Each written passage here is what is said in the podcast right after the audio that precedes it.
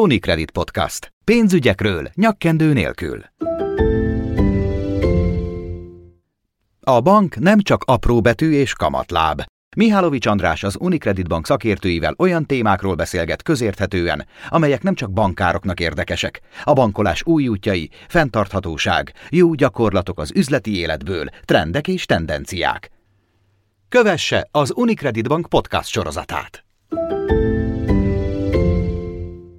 Köszöntöm kedves hallgatóinkat, én Mihálovics András vagyok, ez pedig az Unicredit Podcast. Minden alkalommal banki szakértőkről beszélgettünk érdekes témákról, a mai is ilyen lesz, különösen tanulságos. A pénzügyi edukációt, a pénzügyi oktatást fogjuk végigbeszélni, beszélgető társam pedig Bolyán Robert, az Unicredit Bank Social Impact Banking területének vezetője. Köszöntelek, Robert! Szervusz, András! Na, kicsit szívügyem én nekem ez a pénzügyi edukáció, mert egészen elképesztő dolgokat lehet tanulni belőle, hogy az emberek mennyire nincsenek tisztában a pénzügyeikkel. Holott ugye mindenki azt szokta mondani, hogy a mai világunkat azért a pénz irányítja. Te hogy látod ezt a helyzetet? Mert bevallom őszintén a személyes tapasztalatok és néhány hivatalos felmérés is azt támasztja alá, hogy fogalmazunk finoman, van hova fejlődnie a magyar lakosságnak a pénzügyi edukáció terén, de te találkozol-e mindennapjait során olyan helyzetekkel, amikor úgy látod, hogy hát igen, na itt kellene valamiféle oktatással, valamiféle ismeretterjesztéssel belépni ahhoz, hogy egy kicsit jobb világban élhessünk? Hú, hát elég összetett volt a kérdés. Azt gondolom a rövid válasz az, hogy nem lehet eleget beszélni róla. Másik oldalról meg azt is tapasztalom, hogy bárhol is tartasz te, mint egyén, az első az, hogy felismered, és a jelenlegi körülmények között meg muszáj foglalkoznod a pénzügyeiddel, mert hogy az életednek, a gyerekeid életének, a családodnak abszolút a részét képezi, és hogy a te pénzügyeidért te vállalod a felelősséget, de ha a mindennapi élethelyzetekre vagy kíváncsi, akkor szinte nincs az életnek olyan területe, ahol ne kerülne ez szóba. Akár egy hitelfelvétel, vagy egy hitelügyintézés, az oly sokat emlegetett finanszírozási programok, mert hogy ember legyen a talpán, aki pénzügyi tudás, előképzettség nélkül ebben eligazodik, illetve ismeri az előnyöket, hátrányokat. De ugyanúgy minden nap élethelyzet, mondjuk egy vállalkozás indítása, vagy nyugdíj előtt akarékosságos, sokat beszélünk erről, megint sok sajtóanyag jelenik meg, kinek mennyire van rendszeres megtakarítása. Ugye miért fontos a megtakarítás, hogy legyen valakinek, hogy a pénzügyi kiszolgáltatottsága csökkenjen a rendszer felé, és hogyha nőnek a megtakarítások, akkor nőnek a lehetőségeink is, és nőni fog a döntési alternatívánk, de valójában képesek vagyunk-e dönteni, ugye ez a pénzügyi edukációnak a kérdése. Mert hogy ha már te egy kutatásra hivatkoztál, akkor én emlékszem, hogy 2008-as válságot követően talán 10-11-ben készült egy kutatás, hogy egy átlag magyar mennyit foglalkozik havonta a pénzügyeivel, és megdöbbentő volt a szám. Emlékszem, ilyen pár perc dereng fel nekem. Igen, engem megdöbbentett a szám. Engem viszont az döbben meg, amit mondasz. Elárulom miért. Azért az elmúlt évtizedben volt egy devizaválság, volt egy 2008-as pénzügyi válság, ahol ha máshogy nem, talán saját kárunkon megtanulhattunk volna jó pénzügyi döntéseket hozni, jól bánni a pénzünkkel. Hogy látod, miért kell még mindig promotálni ezt a témát, hogy igenis tessék képezni magunkat pénzügyekben? Ez egy nagyon-nagyon jó kérdés, én is folyamatosan keresem a választ, de mi egy kicsit jobban benne vagyunk, és számunkra triviális dolgok, de a tapasztalat az, hogy azért szorul promotásra, mert hogy egyértelműen foglalkoztatni kell az embereket. Ugye volt egy híres történelem tanárom, aki mindig azzal kezdte a mondandóját, hogy a történelem az élet tanítómestere. És én azt gondolom, nem gondoltam volna soha, hogy ezt vissza fogom hozni, de igaz ez a pénzügyi történelemre is, mert hogy a generációk váltásával újra és újra feladatként jelentkezik változik, mert úgy tűnik nem tanulunk az elődeink hibáiból, sőt még a szüleink hibáiból sem, mert mi a más generáció jobban tudja, más helyzet van. Az igaz, hogy más és más karakterisztikával jelenik meg, hiszen a mai pénzügyi kérdések teljesen mások, mint mondjuk 10 évvel ezelőtt, vagy 20 évvel ezelőtt. Az elmúlt 30 évben újraírták a közgazdaságtant is, de ugye pont ezért kell foglalkozni, mert nem csak pénzügyi szektoron belül vannak gondolkodásaink, kérdéseink a, a helyes válaszokat illetően, mit szólna erre a nagy közönség, tehát a nagy közönség hogy áll ehhez. Gondolj bele, olyan széles a paletta a pénzügyi termékek sorában, hogy nem is biztos, hogy mondjuk egy több évtizede bankban dolgozó is minden egyes pénzügyi kérdésre pontosan tudja a választ, ezért a konstrukciók ismerete, utána járás szükséges ahhoz, hogy még tudatosabb legyél. De ugye itt még felmerül bennem az is, hogy miért sikerült mondjuk a közértben a felvágottos kultúr. Igen, igen, pont, pont ezt akartam beemelni ide, hogy azért a pénzügyi tudatosság fejlesztendő, oké, okay. de közben az élet más területein meg azt látjuk, hogy egyre tudatosabbak a fogyasztók. Kérdeznek, informálódnak, és nagyon jó példa, amit hoztál, élelmiszervásárlás. Mit csinálunk? Bemegyünk a boltba, és szépen megnézzük, hogy mi van az az élelmiszeren, vagy egyéb terméken, amit a kosarunkba teszünk. De mi a baj akkor a pénzügyekkel? Mi a baj azzal, hogy például egy hitelszerződésnek az apró betűjét nem olvassuk át, nem nézzük meg, nem érdeklődünk a különböző feltételek iránt, holott annak a döntésünknek sokkal hosszabb távú és sokkal súlyosabb következményei lehetnek, mint hogyha mondjuk megveszünk egy romlott palizert, mert nem olvastuk el a címkéjét. Én összességében azt gondolom, hogy ebbe is energiát kell beletenni, mint az élet bármely más területébe, ha azt akarod, hogy jól működjön. Tehát röviden érdemes végig gondolni, hogy mit gondolsz te magad a saját pénzügyeidről és a pénzedről, de kicsit felmentve a hallgatókat, ugye minden élethelyzetnek megvannak a maga pénzügyi válaszai. A tudatosság is minden élethelyzetben más és mást jelent hiszen ha csak végigmegyünk így a virtuális lehetőségeken, ugye diákhitel, amivel lesz először mondjuk a középiskolában egyetemen találkozhatnak a fiatalok, utána megérünk a munkahelyre, ott milyen pénzügyi kapcsolatban kerülünk, hogyan takarékoskodunk, milyen kártyát használunk, mennyire használunk tudatosan kártyát, mennyire használunk készpénzt, miben tartjuk a megtakarításainkat, tartjuk egyáltalán, mikor kezdünk el gondolkodni a jövőnkről, diversifikáció. Mit jelent az, hogy diversifikáció ugye az egyes élethelyzetekben? Ezeket ugye mind-mind végig kell gondolni, meg kell fogalmazni ezeket a célokat, hogy a hallgatókat ne untassam ezekkel a gondolatokkal, talán olyan alapkérdéseket kellene feltenni magának, hogy amit magának kell megválaszolni, tehát legyenek őszinték magukkal. Mekkora váratlan kiadást tudnék most finanszírozni, ha valamilyen rendkívül esemény történne? Tudnék-e egyáltalán? hogy hol lakom most, és hol szeretnék öt év múlva lakni kell-e nagyobb kiadásra gyűjtenem, akarok egy nagyobb eszközt, autót, bármit venni, akkor milyen úton fogok tudni elindulni, mit kell csinálnom nekem ma ahhoz, hogy mondjuk egy-két-három év múlva elérjem azokat a célokat. Azt szokták mondani, hogy nagyon sok múlik a gyerekek, a fiataloknak a képzésén. E, és ennek nekifutottunk már Magyarországon jó párszor. Banki kezdeményezések voltak, kormányzati kezdeményezések voltak, jegybanki kezdeményezések voltak. Ha választani lehet, lehet-e választani? Segítjük-e ma a gyerekeket abban, hogy a következő generáció már kicsit tudatosabb legyen pénzügyi szempontból? Igen, ebben teljesen egyetértünk. Én is azt látom, hogy nagyon-nagyon sok kezdeményezés van, sok program, és egyre több program van is, ez tényleg jó. Csak a másik oldalon, mint szülők nem annyira tudnak erről, és az iskoláknak sem biztos, hogy mindig ez a legnagyobb fókuszuk. De hogy mondjak pozitív példát is, van a Pénzhét program, ami egy nemzetközi program, amivel a Magyar Nemzeti Bank, a Pénziránytől Alapítvány, Pénzügyminisztérium és a kereskedelmi bankok csatlakoztak önkénteseken keresztül.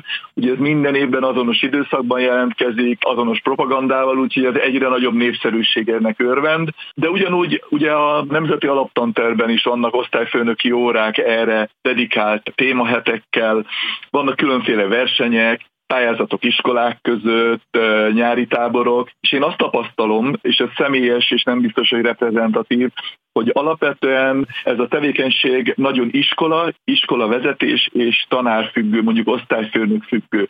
Szóval a gyerekeknek igényük megvan rá, a szülőknek is kell, hogy odafigyeljenek, és mondjuk én azt gondolom, hogy a szülőknek is van feladatok ezzel, ha más nem azzal, hogy kérdezni. Mert ugye általános iskolában, akár ötödik osztályban is beszélhetünk pénzügyekről. Hú, érdekes, amit pedzegetsz. Ötödik osztályban pénzügyekről? Mit tud kezdeni egy általános iskolás ezekkel a pénzügyi fogalmakkal egyáltalán, amiről mondjuk csak az elmúlt percekben szót ejtett el, hiszen jó esetben annyi pénzügye van, hogy kap-e pénzt vagy sem. Nagyon érdekes. Voltam két éve egy vidéki általános iskola ötödik osztályában pénzügyi órát tartani. Ugye előtte készítettünk feladatokat, matek óra keretében tartottuk, ezt a matek tanárnővel egyeztettük a szerepeket, a feladatokat, hogy fogjuk csinálni. És megmondom őszintén, hogy mikor készültem rá, előző este azon gondolkodtam, hogy Uramisten, mit fogok tudni nekik átadni pénzügyekről, ötödikes gyerekek, 10-11 éves tanulók, tehát bennem is volt egy kis fél, és ezzel szemben másnap pontosan az ellenkezőjét tapasztaltam, hogy a gyerekek mennyire nyitottak voltak, és nem pénzügynek fogták fel a hozott példákat, hanem teljesen hétköznapi módon, ugye megoldandó feladatnak játékosan, és valahogy azt kell, hogy mondjam, hogy fertőzésmentesen hozták a megoldásokat.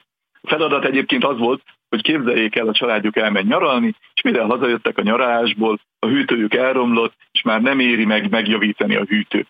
És akkor elmegy a család hűtőt venni, de nincs elég pénze, 99.990 forint volt a példa szerint, hogy összehasonlítható legyen, és volt három finanszírozási ajánlatuk és kis csoportokban azt kellett megoldaniuk, hogy akkor milyen lehetséges válaszok vannak, és melyiket választják, és miért. Ugye itt futamidő különbségek voltak, kamarbeli különbségek voltak, visszafizetési, tehát elég markáns különbségek voltak, és hogy tudnak-e a tanult osztásszorzási és százalék számításból a lehető legoptimálisabbat kiválasztani. Egyébként az általunk vélt megoldásokhoz képest számtalan kreatív megoldás született, mert volt olyan csapat, aki azt javasolta, hogy hát dobjuk össze a zseppénzünket, és akkor nem kell hitelt felvenni, és majd visszafizetik nekünk a szülők, vagy majd visszaadják később, mert nekünk most erre nincs szükség. Hát ez annyira szerethető volt. Volt, aki azt mondta, hogy nem veszünk fel hitelt, elmegyünk a nagymamához, és kérünk tőle. Úgyhogy nagyon játékosak voltak, felhőtlenek, és ahogy fogalmaztam, korlátok nélkül gondolkodtak. Uh-huh.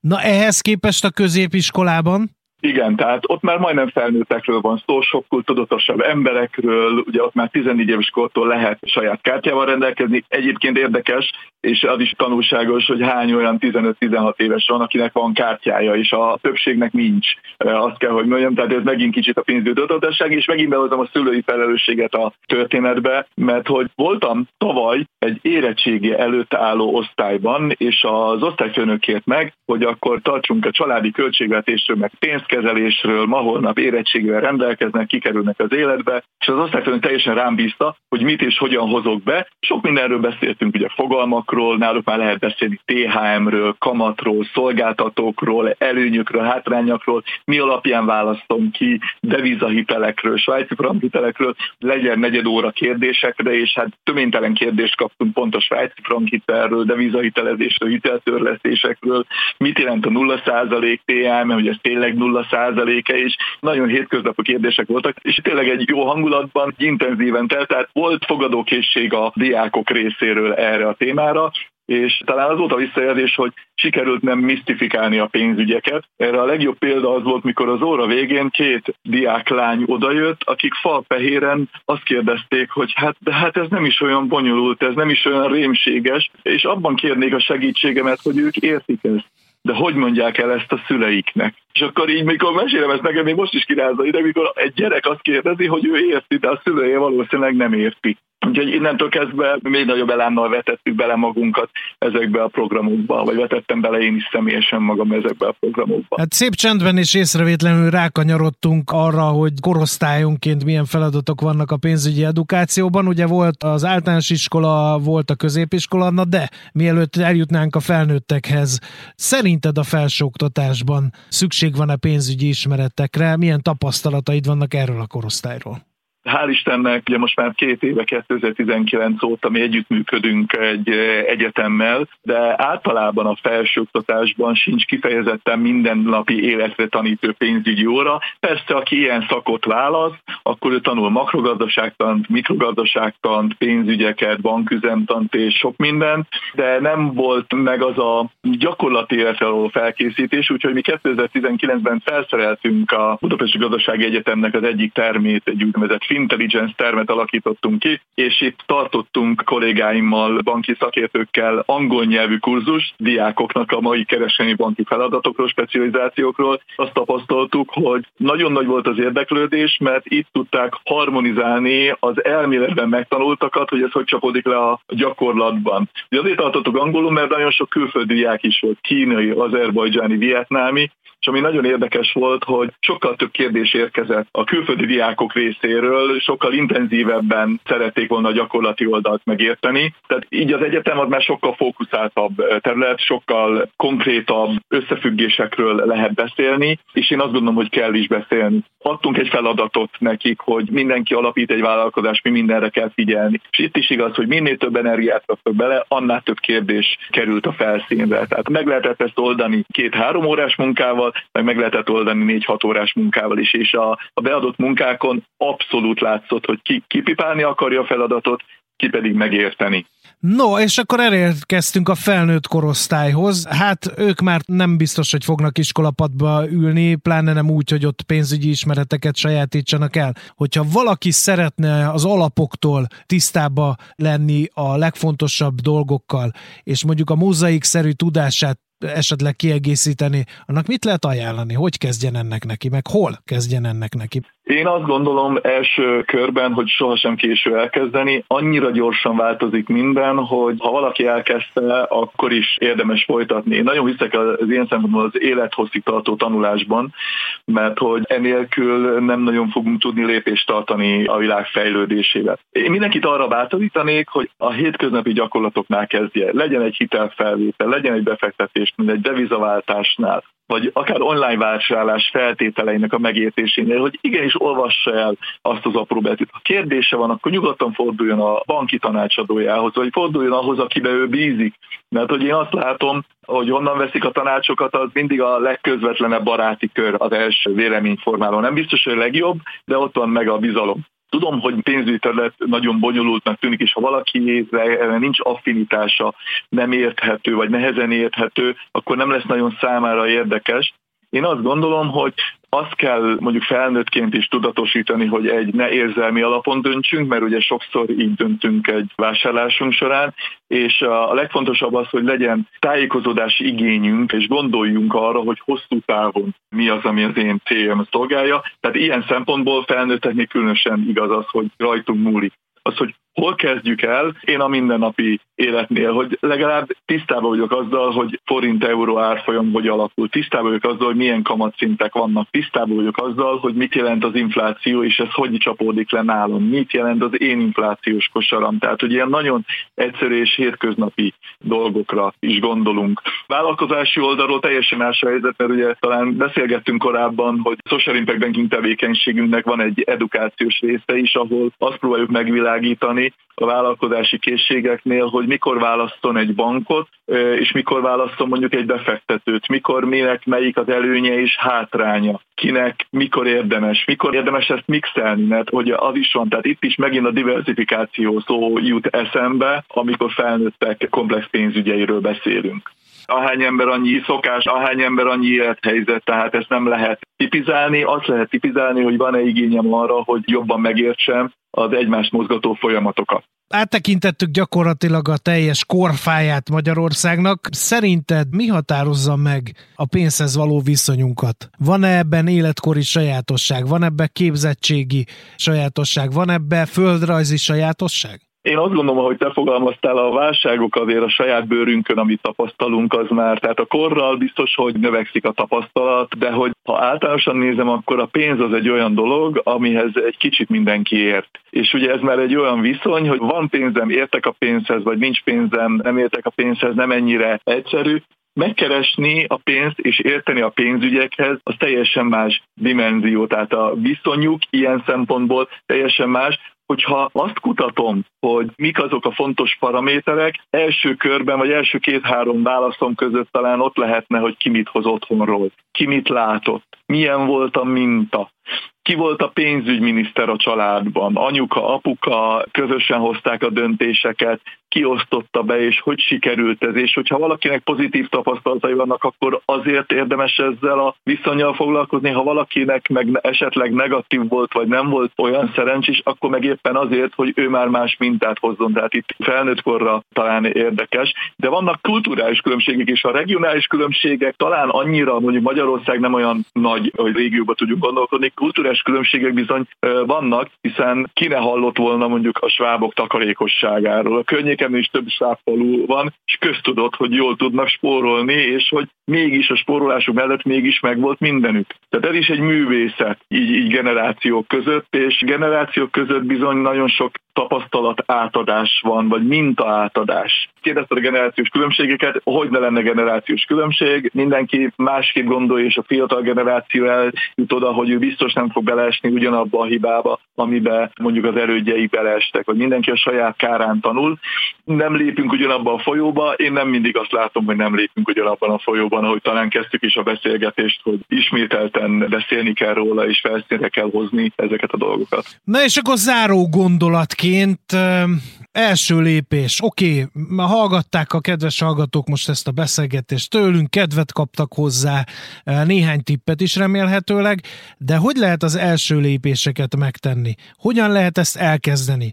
Kezdjem el úgy, hogy felmegyek az internetre, és a népszerű keresőbe beírom, hogy kamatos kamat, és megpróbálom kiszűrni azokat az oldalakat, ahol megkapom ennek a definícióját? Vagy hogy lássunk neki? Ez írdatlan nagy tudástömeg, adattömeg, amit be kéne apránként fogadnia egy-egy embernek, aki elkezd pallérozódni pénzügyileg. Én talán ott kezdeném, hogy mik azok a lehetőségeim. Talán szumbáznám magamba saját lehetőségeimet, saját élethelyzetemet. És ehhez keresnék további információkat. A kamatos kamat az egy szitokszónak minősül, hiszen nem biztos, hogy mindenki tisztában van azzal, és ez már túlmutat az ő céljai. Nagyon szeretem a közmondásokat, és nagyon van egy fontos közmondás így a pénzügyekben, hogy addig takarod, amíg a takaród ér. Ez a pénzügyekre talán különösen igaz, és hogy ha van megtakarítás, akkor ne fektessünk olyan termékbe, amint nem értjük a működését. Legfőképpen nem értjük a kockázatát. Ha meg nem értjük, akkor kérdezzünk utána, merjünk kérdezni az is egyfajta bátorság. Számtalan ilyen fórum van, chat szoba van, ahol lehet kérdezni, de ha nagyon profán vagyok, akkor menjen be a bankjába, és az ügyintézővel kérjen egy beszélgetést, vagy kérjen pénzügyi tanácsadást, vagy pénzügyi fogalmaknak a magyarázatát, hogy mi az, amivel ő tud foglalkozni. Mert az már jó hír, ha valaki felmegy az internetre, mert felismeri, hogy muszáj ezzel foglalkozni hogyha felismerte, hogy ezzel foglalkozni kell, és van vele teendője, és nem havi szinten pár percről beszélünk, ugye amit a kutatás is igazolt, hanem kicsit többet, akkor már megérti, hogy mi az ő lehetősége, és mik az ő korlátai. Hogyha ezek a lehetőség és korlátok ismertek számára, akkor már tudok én saját magamnak is kockázatokat. És nem két nagy dolgokra gondolni. Tehát megtakarításom milyen formában van, hányféle formában van, mikor juthatok hozzá, hogyha egy nagyobb pénzmennyiségre van van szükségem a megtakarításomból, milyen olyan alternatívák vannak.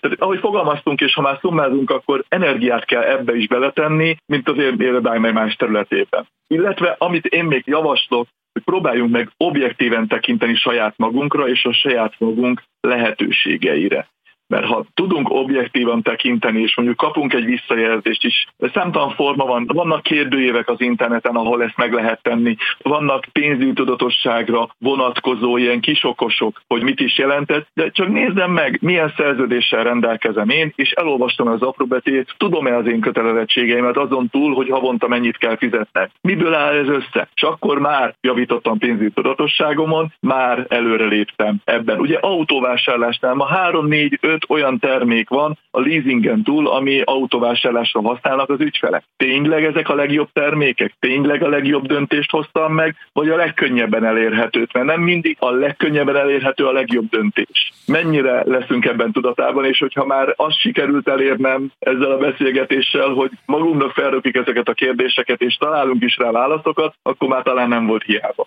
Végszónak tökéletes is. Hölgyeim és uraim, az elmúlt percekben Bolyár Robert, az Unicredit Bank Social Impact Banking területének vezetőjével beszélgettünk a pénzügyi edukáció fontosságáról, illetve arról, hogy hogyan lehet a pénzügyi tudatosságunkat egy kicsit emelni. Robertnek köszönöm szépen a beszélgetést. Köszönöm szépen, András. Önök az Unicredit podcastját hallották, érdemes rá feliratkozni, nagyon sok érdekes téma hangzik majd el itt, érdemes követni bennünket, visszahallgatni azokat az epizódokat, amelyekről esetleg lemaradtak. Várjuk Önöket legközelebb is, köszönöm a figyelmet. Mihálovics András voltam, a Viszonthallásra.